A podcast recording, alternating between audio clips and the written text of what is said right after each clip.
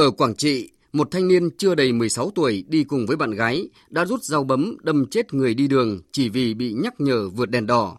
Chuyện đau lòng thứ hai ở khu vực quận năm thành phố Hồ Chí Minh. Liên tiếp thời gian từ cuối tháng ba trở lại đây, công an nhận được tin báo của mười người dân bị một đối tượng đi xe máy tấn công bằng vật sắc nhọn rồi bỏ chạy. Đáng lưu ý là cả mười người dân vô tội này sau khi đi khám đều được kết luận phơi nhiễm H I V. Cách đây năm bảy năm, khi Lê Văn Luyện một tay sát hại ba người trong gia đình chủ tiệm vàng ở phố Sàn, Lục Nam, Bắc Giang, dư luận căm phẫn tột độ khi kẻ thủ ác chưa đầy mười tám tuổi gây tội ác man dợ. Cuối cùng, kẻ gây tội ác nghiêm trọng đó chỉ bị phạt tù mười tám năm. Những tưởng các cơ quan bảo vệ pháp luật phải nhìn ra lỗ hổng trong luật pháp với trẻ vị thành niên để điều chỉnh, nhưng không.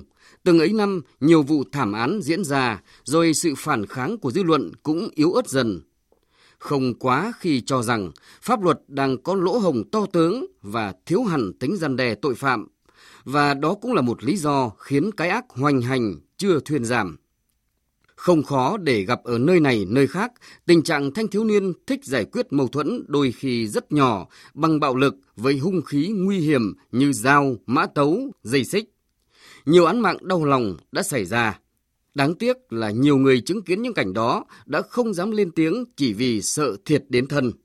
Cái ác lớn dần từ sự thờ ơ và dần dần thành vô cảm. Thậm chí, khi một vụ án mạng xảy ra, không ít người đi tìm đọc những trang mạng mô tả rùng rợn, hung khí gây án, động cơ giết người, đủ những thông tin độc hại về chúng. Ở góc độ nào đó, những liều thuốc độc ấy là nguồn dung dưỡng cho cái ác hoành hành. Vụ việc cô gái giao gà bị bắt cóc ngay trong chiều ba mươi Tết cho thấy sự lỏng lẻo trong quản lý các đối tượng nghiện ngập, lang thang, có tiền án tiền sự ở nhiều vùng quê hiện nay. Sự dung dưỡng đó khiến cho cái ác có điều kiện trở thành mối họa lớn cho cộng đồng. Đấu tranh với cái ác phải bắt đầu từ những việc nhỏ. Trong gia đình cần dạy trẻ không giết con vật, không làm hại gì đến chúng.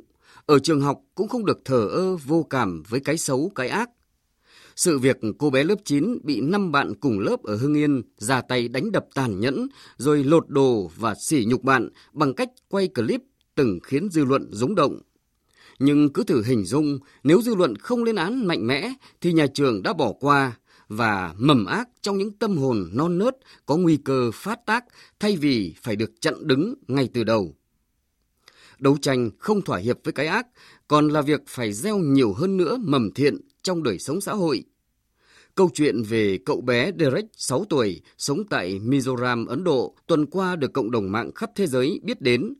Trong lúc đạp xe trong làng, cậu bé vô tình chèn phải chú gà nhép, liền ngay lập tức mang chú gà bị thương tới bệnh viện gần nhất với mười rupee, hơn ba nghìn đồng trong túi, mong cứu chữa được cho chú gà.